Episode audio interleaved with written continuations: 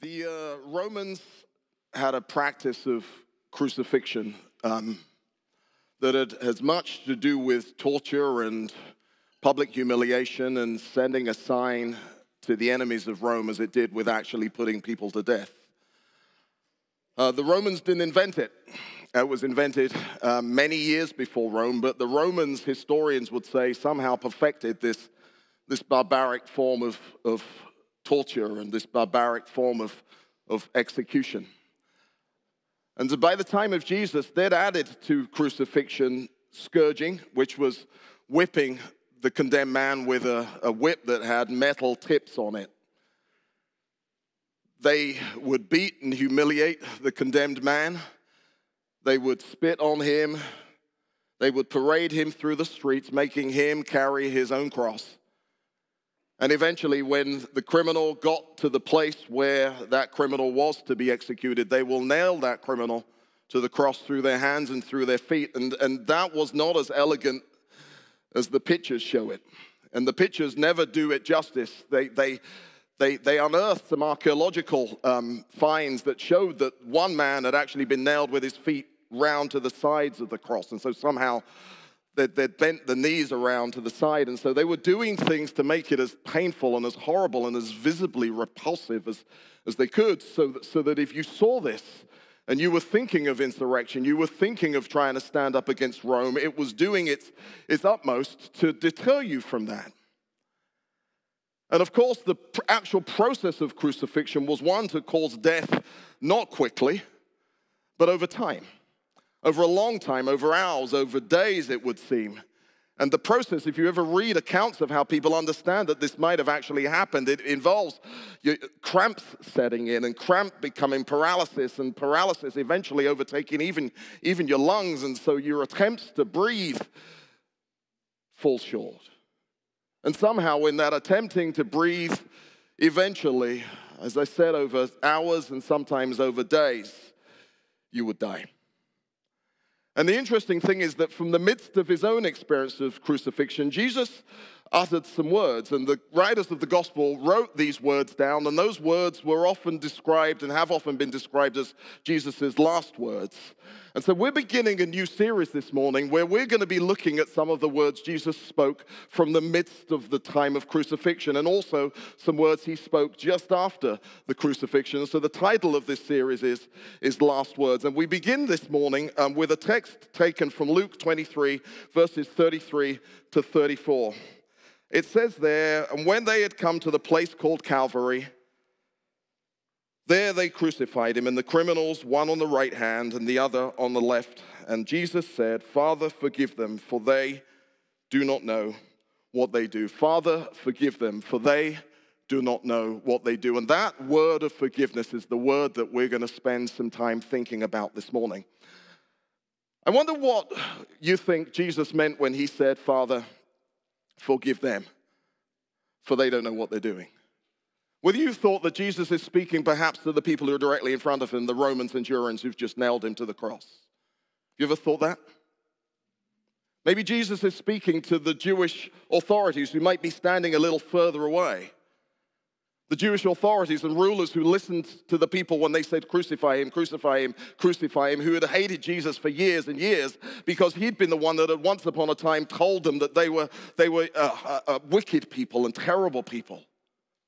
And he said, Woe to you to many of them because of the horrible things that they'd said about him, because he was challenging their right to rule. And he said that ruling and leading was not the way they ruled and led, but it was about service. It wasn't about lording over, it was about something more humble and something more loving than what they were doing. So the whole of Jesus' life, he was confronting these people. Do you think he was speaking? Maybe to them or to the crowds that themselves had been the ones crying, Crucify him, crucify him.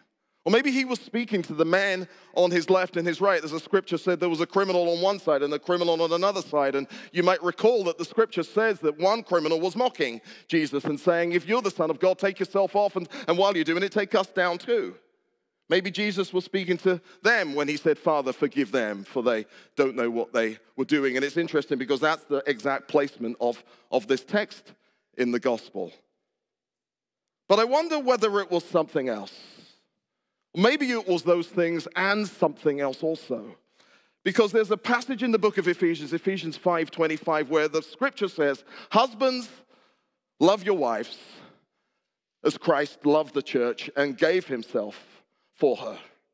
And so, all the husbands, when you read that, you realize that we are called to love our wives in the same way as Christ loved the church and gave himself for his bride, the church. And the interesting thing is that Jesus gives himself for the church. Do you think that Jesus, in the moment of his crucifixion, is speaking a word, and the them that he has in mind is the church?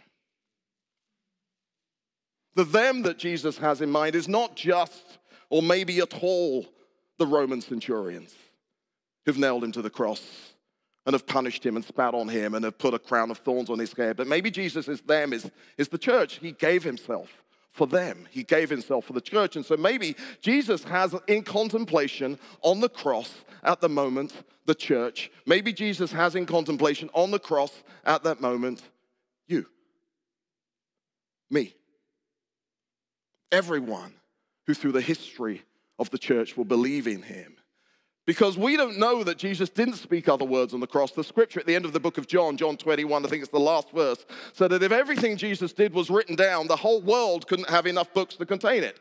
The end of John 20, I think it says that, but some things, these things are written so that you might believe that having believing in him, that Jesus is the Son of God, you might have life. So it seems as if the gospel writers are intent to write down specific things. So believing those things is what gets us to believing that Jesus is the Son of God and that believing in him we have life. And so these things that are written down somehow are, are for our salvation. Now, in the book of Romans, chapter 6, verse 3 to 10. Let's have a look at that for the moment because there there's some interesting things that are said. Because I'm just trying to emphasize the point that Jesus had the church in mind on the cross, that somehow his Father forgive them was speaking about everyone who would believe in him. Everyone who would believe in him. So that meant that if anyone in front of him believed in him, he meant them. If the guy to his right that says, Remember me when you come into paradise, believes in him, as he does in the moment, Jesus says, Yes, today you'll be with me in paradise. But let's read this text here in Romans chapter 6. Do you not know? And it's interesting when Paul begins with the phrase, Do you not know? He's saying it because he thinks that most of us won't or all of us won't. So Paul's saying, Don't you know this? Don't you know what's about to be said? So if you've never heard this before, don't worry, because it's here, just in case we don't know. So Paul says, Do you not know as many as you as were baptized into Christ Jesus were baptized into his death? There's been a lot of debate over the years what baptism actually is and whether it's sprinkling or whether you do it at birth or whether you do it as a believer, whether it's full immersion. This is what the word means. It means to be joined with.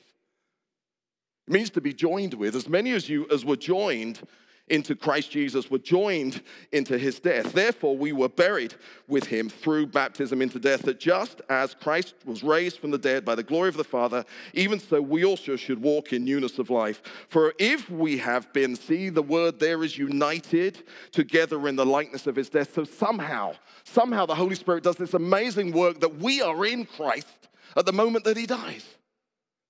We're in Christ Jesus at the moment that he dies. You've heard the phrase in Christ before, haven't you? This is what this is talking about. For if we've been united together in the likeness of his death, certainly we shall also be in the likeness of his resurrection, knowing this, that our old man, what's our old man? It's all the sin and the flesh and the horribleness of us, was crucified, past tense, with him, that the body of sin might be done away with, that we should no longer be slaves of sin. For he who has died has been freed from sin. Now, if we died with Christ, we believe that we should also live with him, knowing that, another time Paul's saying it, Christ, having been raised from the dead, dies no more.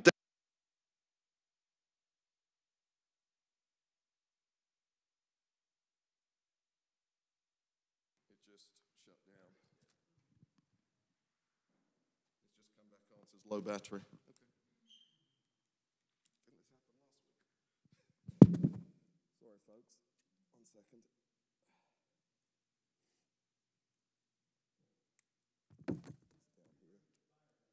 Down here.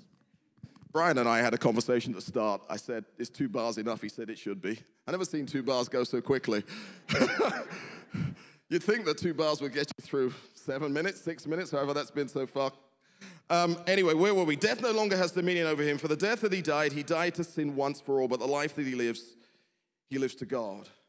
And so this is the most significant thing that I want you to grasp this morning is Jesus on the cross has you in mind.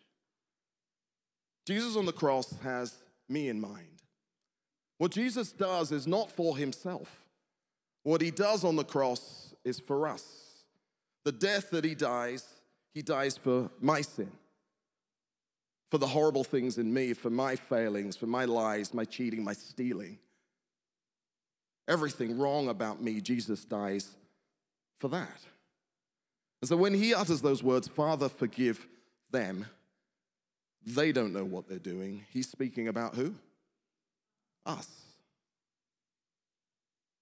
Let that sink in for a moment. Jesus has us in mind in the midst of that horrible Roman perfected death thing that they've worked out. He somehow manages to utter these words Father, forgive them, for they don't know what they're doing.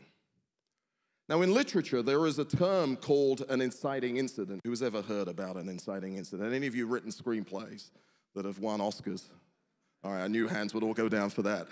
Uh, but, but an inciting incident is something so significant, an event or something that happens in the life of the protagonist that upsets the forces, the balance of forces in the protagonist's life so much that it throws them all out, and the rest of the story is about them trying to resolve that imbalance and to bring to resolution the thing that was upset. And so, whatever happens to them sets them off on a quest. And so, story writing always talks about making sure that you've written a good inciting incident somewhere early on in the story, because if you don't, then the hero or heroine can't go on their quest to fix it. Now, how many of you know the story of Victor Hugo's Les Miserables? How many of you have read the book? How many of you have seen the movie? How many of you have watched the musical? How many of you think Russell Crowe can't sing? but the story is about a man called Jean Valjean, right? And Jean Valjean has been in prison for stealing a loaf of bread. And when he's released from prison for stealing a loaf of bread, he gets his parole papers. And his parole papers mean that everyone in the world looks at him as if he's just a criminal.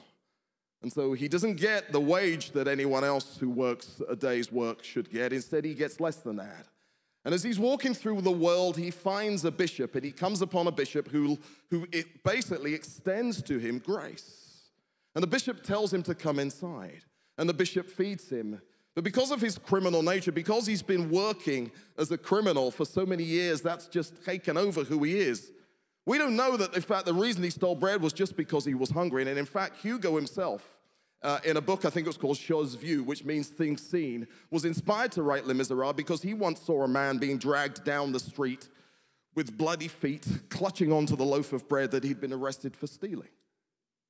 That was what incited him, inspired him to write the book. Hugo said that he also was inspired to write the book because he once saw uh, a, a person with the most utmost hatred on their face. And he looked to see the object of their hatred, and it was a woman in a carriage an opulent carriage who was merely yards away from that person.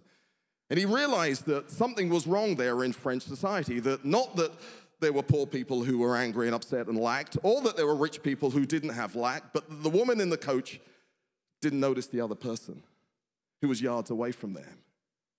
And so he started to write because of those two incidents, and he writes into this an inciting incident in the life of Jean Valjean that sets him on his life story, his life quest. Because after Valjean wakes up in the middle of the night and he sees that there is silver in the bishop's house, and the silver was way more than he could have earned in a day or two or a week, he steals the silver. And having stolen the silver, he runs away, but he's caught and he's brought back. And he has an encounter where him and the bishop and the police are all in the same spot. And the bishop could do many things here. The bishop could say, Absolutely, that's my silver. He stole that. Send him back to jail and never let him out again. Does the bishop do that? Does the bishop say, I, I gave you that? I gave you those things of silver. And does the bishop go one step further? He does. So not only does he let Jean Valjean off a crime that he had certainly committed and says that, yes, I gave him the silver, but in addition to that, he says, and here, Valjean, you forgot these two silver candlesticks. And so on his sinfulness, he heaps grace. And more grace than the man in the moment deserved, more grace than the man in the moment expected, and probably shocked the police officers. And so the inciting incident in Valjean's life is one of grace. Grace sets him off on the quest of his life. And you see that the rest of the story of Les Miserables is all about him living because of that one inciting incident. The inciting incident means that when Fantine is accused, he stands up for her. When Fantine dies and her daughter, Cosette, is an orphan, he chooses to go after her and to raise her as his own. As his own. When Cosette falls in love with Marius, he loves Marius and wants to give his life for Marius. And you see what happens is Valjean receives grace and Valjean gives grace. He receives grace, he gives grace to Fantine, he gives grace to Cosette, he gives grace to Marius. Just as we were singing, as the if the if the if the if the stars, if the heavens praise you, so will I. If you chose surrender, so will I. If this, that. If you do this, so will I do this. You realize that that's written into the, the code of our universe, even to the extent that scientists recognize that that's one of the laws of physics action and reaction. And you realize that it's a terrible thing if, if we try and get in the way of action and reaction. Because we're fighting against the laws written into our universe by God Himself. And so, in the same way in which Valjean receives grace, if the rest of the story had been Valjean going out and just beating up on everybody that came in his way, and instead of running his factory like a merciful man, he runs his factory like an angry man. And when, when someone's accused, he says, Yes, send them to jail. Yes, hold them to account. Yes, do the most wicked thing you can do to them. We'd think, What a horrible man that is. What a terrible man that is. Did he not at some point receive grace? So, how, having received grace, is he not giving grace?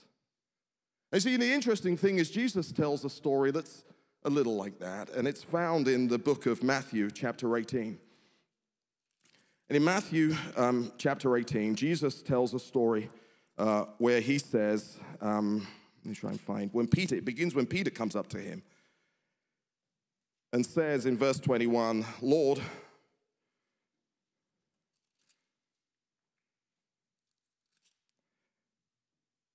How often shall my brother sin against me and I forgive him? Up to seven times? And Jesus said to him, I do not say to you up to seven times, but up to 70 times seven. Now, do you think Jesus was saying, Peter, do the math? Do the math, and 70 times seven is, Tater? Thank you, 490. The brilliant mathematicians in our midst, I knew they'd have it on the moment. But you've got to have a, you've got to have a list, and you've got to start counting down. And when you get to number 489, you're like, I just got to forgive one more time. And then I've hit it. Do you think Jesus was saying that? Or do you think Jesus was saying, when Peter comes to him and says, How many times should I forgive? Jesus is saying, Peter, stop counting. Peter, stopped counting. Because that's how Dietrich Bonhoeffer, who I'm going to talk about a little bit more later, described it in a sermon called Forgiveness. He believes that Jesus was saying, Peter, just quit counting. How many times do I forgive? Don't count. More times than you would care to. And Jesus then tells Peter a story, which is a little bit like the Les Miserables story, but far worse. And before we get into this story, I want, I want to tell you I don't know whether in your scripture you have, um, when you read this passage, there are some uh, numbers that someone's added up the math. And uh, because we're going to come down to a passage where it speaks about 10,000 talents, and then we're going to come down to a passage where it says 100 denarii. Um, I needed to work that out for myself, um, and so I spent probably more time than I should trying to work out what that should be worth. Um, and, and I found out that, that, that a thousand talents, or, or let me get the number right, uh, that 10,000 talents is a lot. um, how much? Apparently, uh, uh, in history, uh, a king of Egypt in about 51 BC gave 6,000 talents to the, to the Romans in order to persuade them to invade, to not invade them. Um, and another king gave 10,000 talents to, to the Romans to persuade them to invade their enemies. So you're getting a sense of the size of the amount. And I'm told that depending on whether a talent is a talent of silver or talent of gold, it could be anywhere between $20 million and $200 million and $20 billion. Right? Now, you can go read this, and if I'm wrong, and if you can work out that it's more than that or less than that, I'm giving you a range 200 million to 20 billion, right? When we come to 10,000 talents. And when we come to the denarii, where apparently we're talking about maybe five, $10,000. Okay? So bear those two things in mind as we go through this parable. So a king of heaven is like a certain king who wanted to settle accounts with his servants. And when he began to settle accounts, one was brought to him who owed him 10,000 talents, 200 million to $20 billion.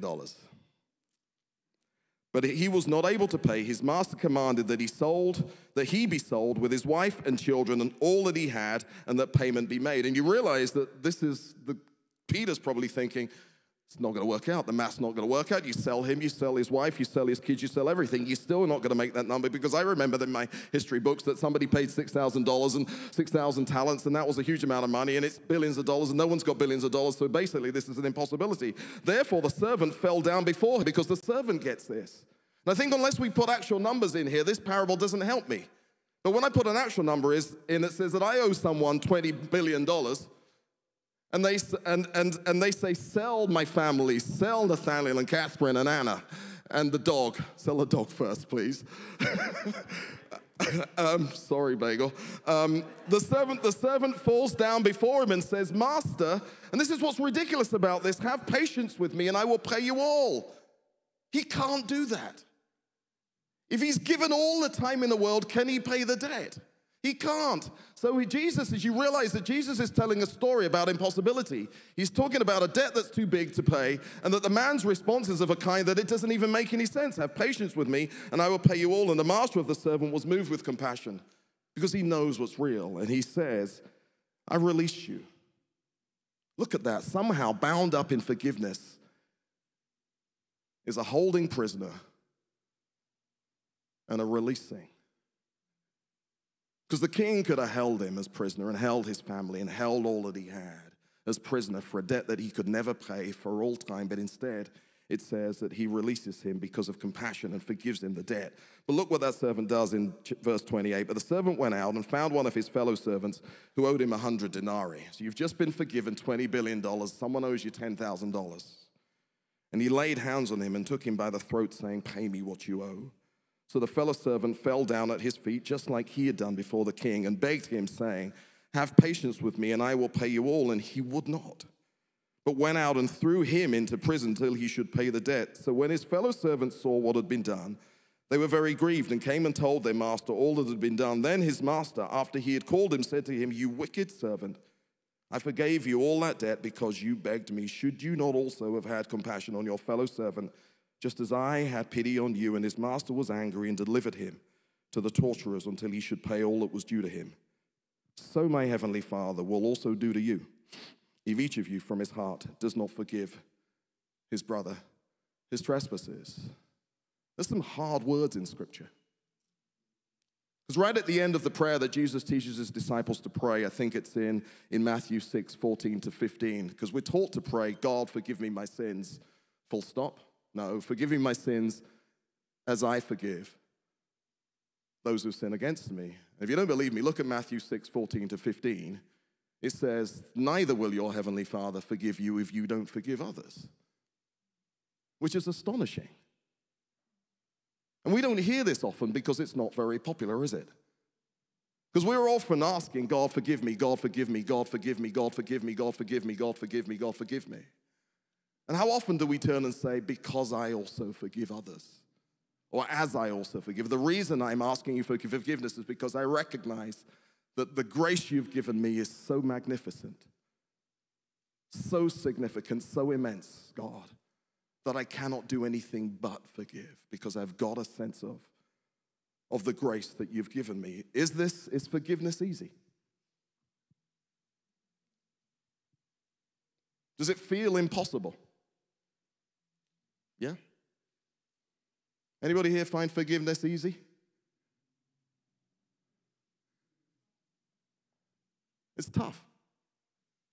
And I think the point that when Peter comes to Jesus and says, It's tough, how many times should I forgive? And Jesus doesn't just leave it and say, Peter, you know it's tough. Work at it, do your best.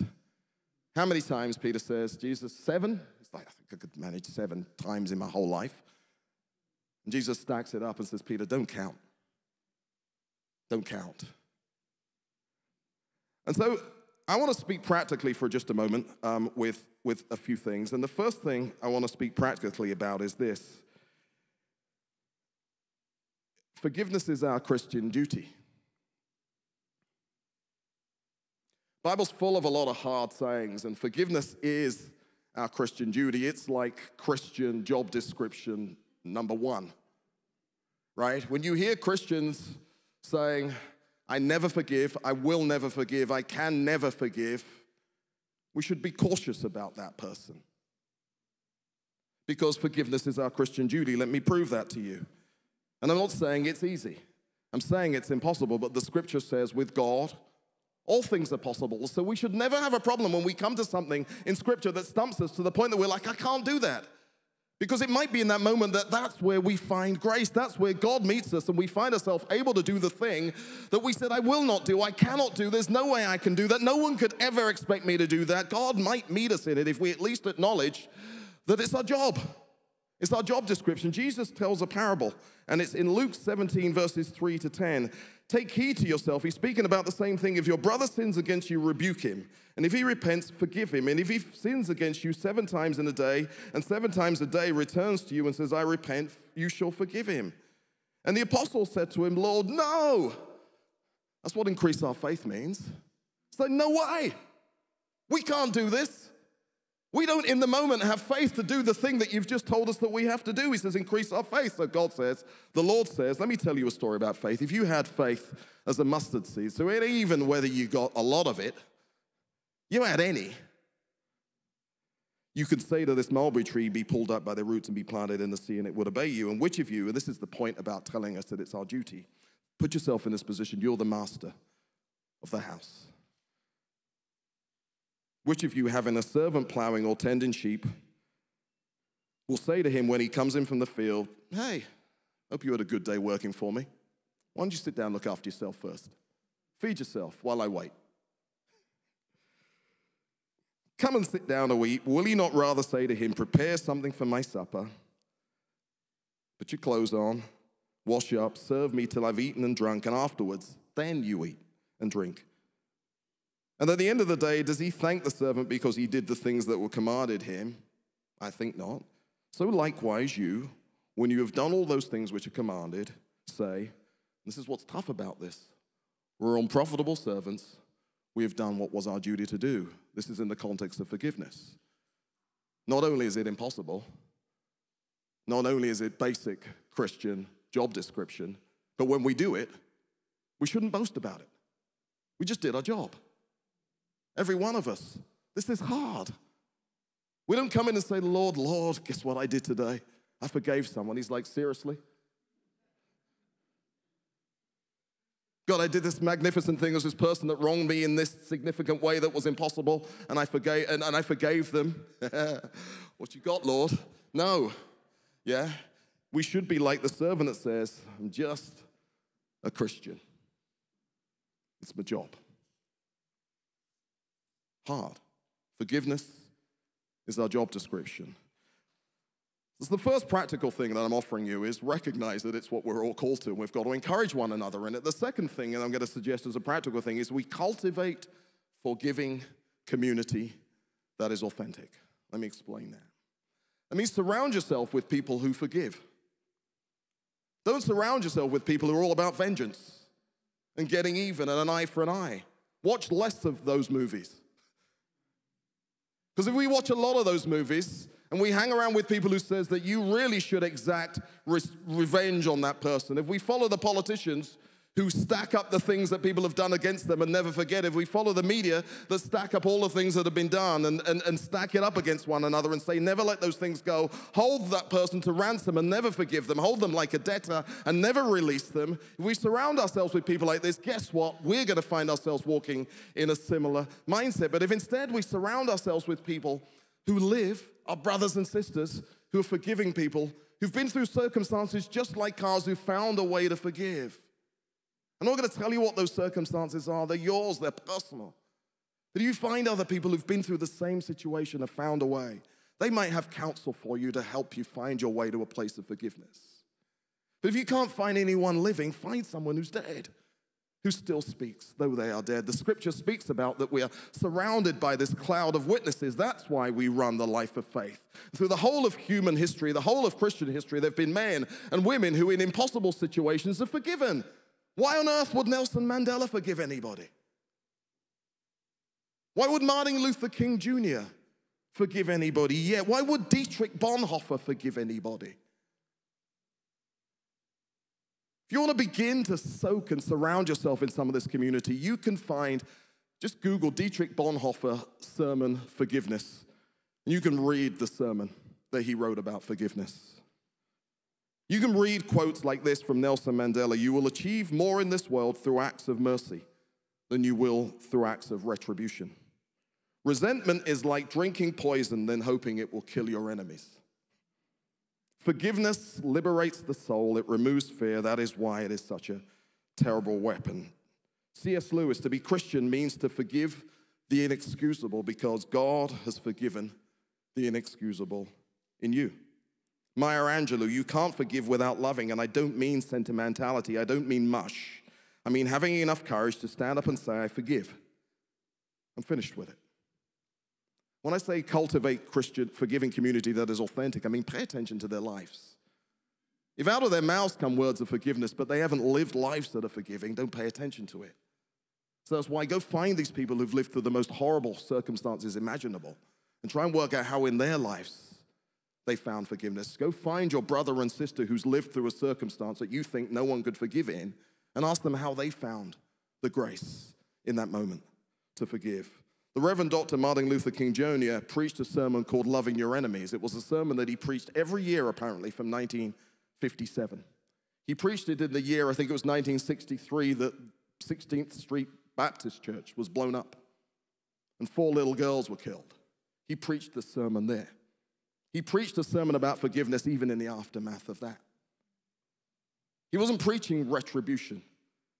They didn't catch everybody, they catch most, caught most of the people that blew that place up. But he still preached a sermon about forgiveness. So I want to take seriously what he said about forgiveness because he was living it. The impossibility of facing people who you know are going to beat you and set dogs on you and aim hoses at you, and to kneel in the face of those people. The whole essence of the, the good part of the civil rights movement, when people were learning to love and learning to walk out love. And they had to sign these pledges. And, and if you ever go type in, a, a, a, I think it was a 10 point pledge, you had to be a Christian. You had to say that I love the Lord Jesus. You had to commit to pray every day.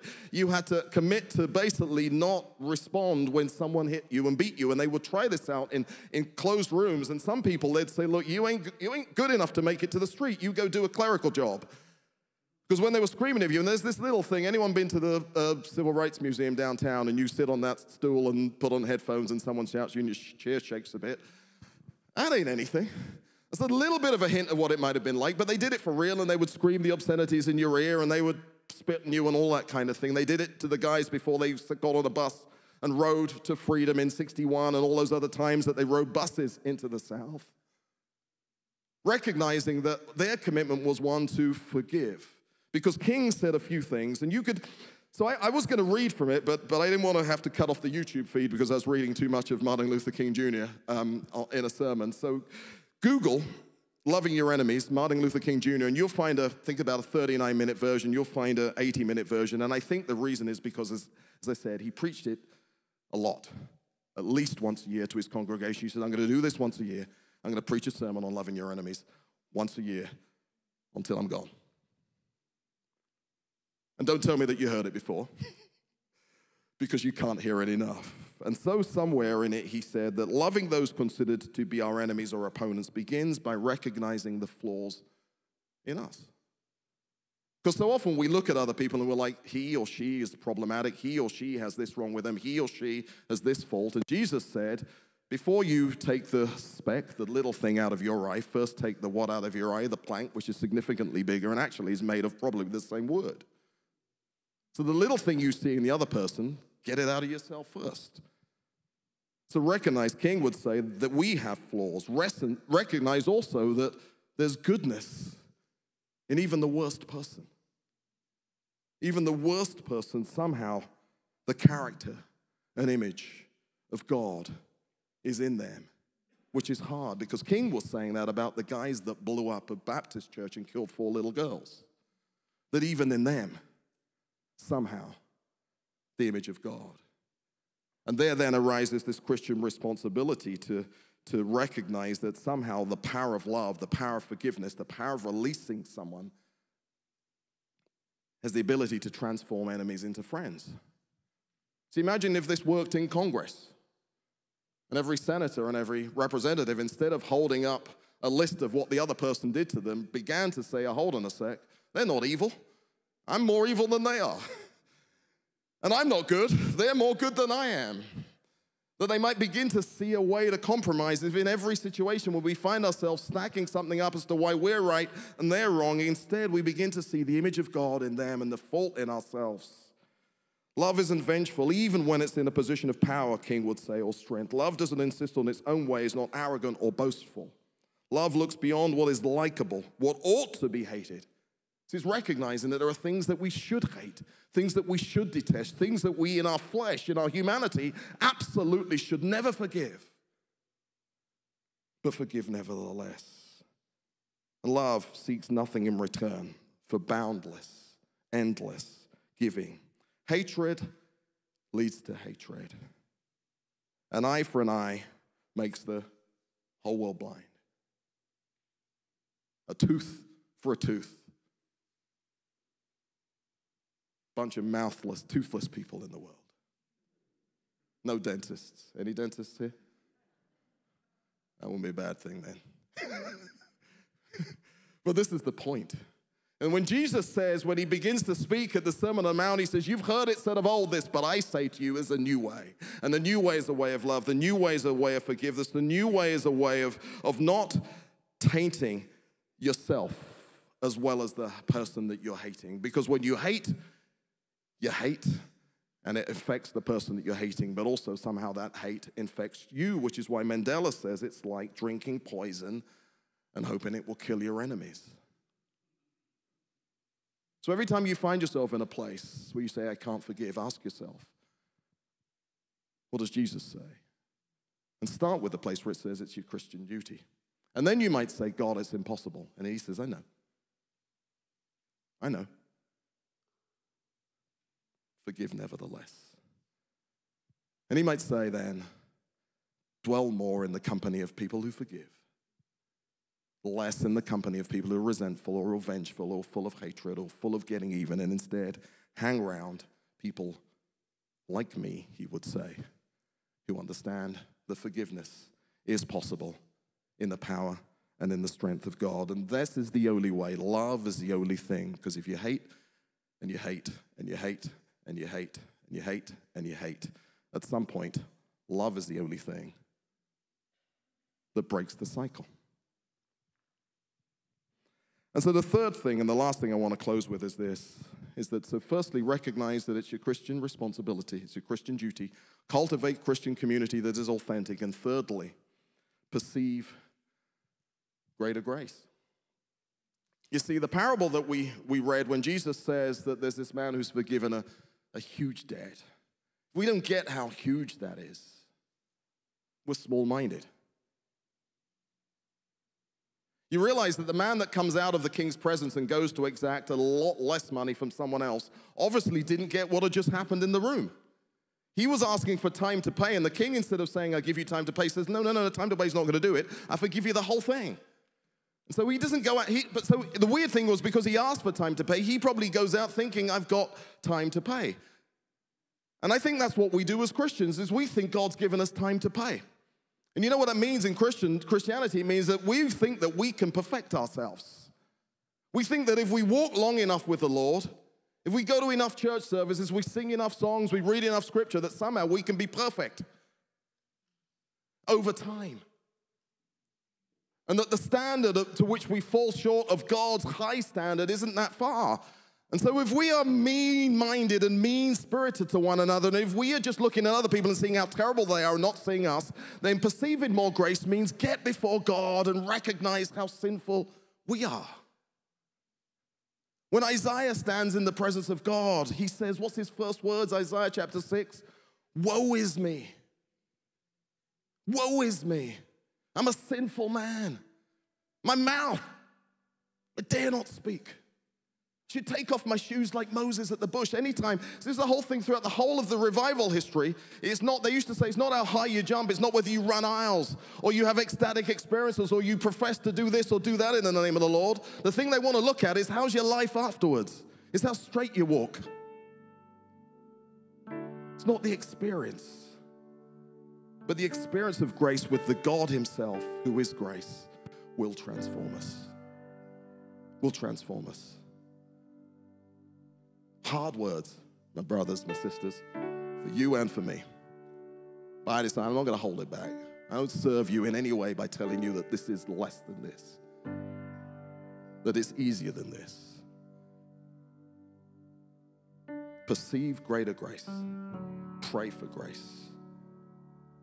Scripture says, since we're receiving a kingdom which cannot be shaken, let us receive grace by which we may serve Him acceptably, for our God is a consuming fire. Acceptably, with reverence and with fear. It means that grace is tangible, grace is real. God's given, a, given grace to us to meet us in that moment of impossibility. To don't fear the impossible thing, look for grace in it. And one of the things that the Lord told us to do every time we are together remember me Remember what I've done. Remember my body broken. Remember my blood shed. Remember that in the midst of that horrific experience of crucifixion that the Romans had perfected, I still had you in mind. I had you in mind. In my agony, I had your sin in mind. I saw you. How is this possible? I don't know. This is what it means to be in Christ. So, recognizing the, the height and the depth and the breadth and the width of the love of God and the magnitude of what He's given us. That's how we enter into communion together on this day. And so if you if you have the cup and the juice before we sing, just pause a moment. Let me read these words. Paul says, 1 Corinthians 11, I received from the Lord that which I also delivered to you that the Lord Jesus, on the same night in which he was betrayed, took bread. And when he had given thanks, he broke it and said, Take, eat. This is my body, which is broken for you. Do this in remembrance of me. Do this to remember the amount of grace that I gave. In the same manner, he also took the cup after supper, saying, This cup is the new covenant in my blood. This do as often as you drink it in remembrance of me. For as often as you eat this bread and drink this cup, you proclaim the Lord's death till he comes. Let's eat and drink together, remembering our Lord, the great grace that he's given us until he comes.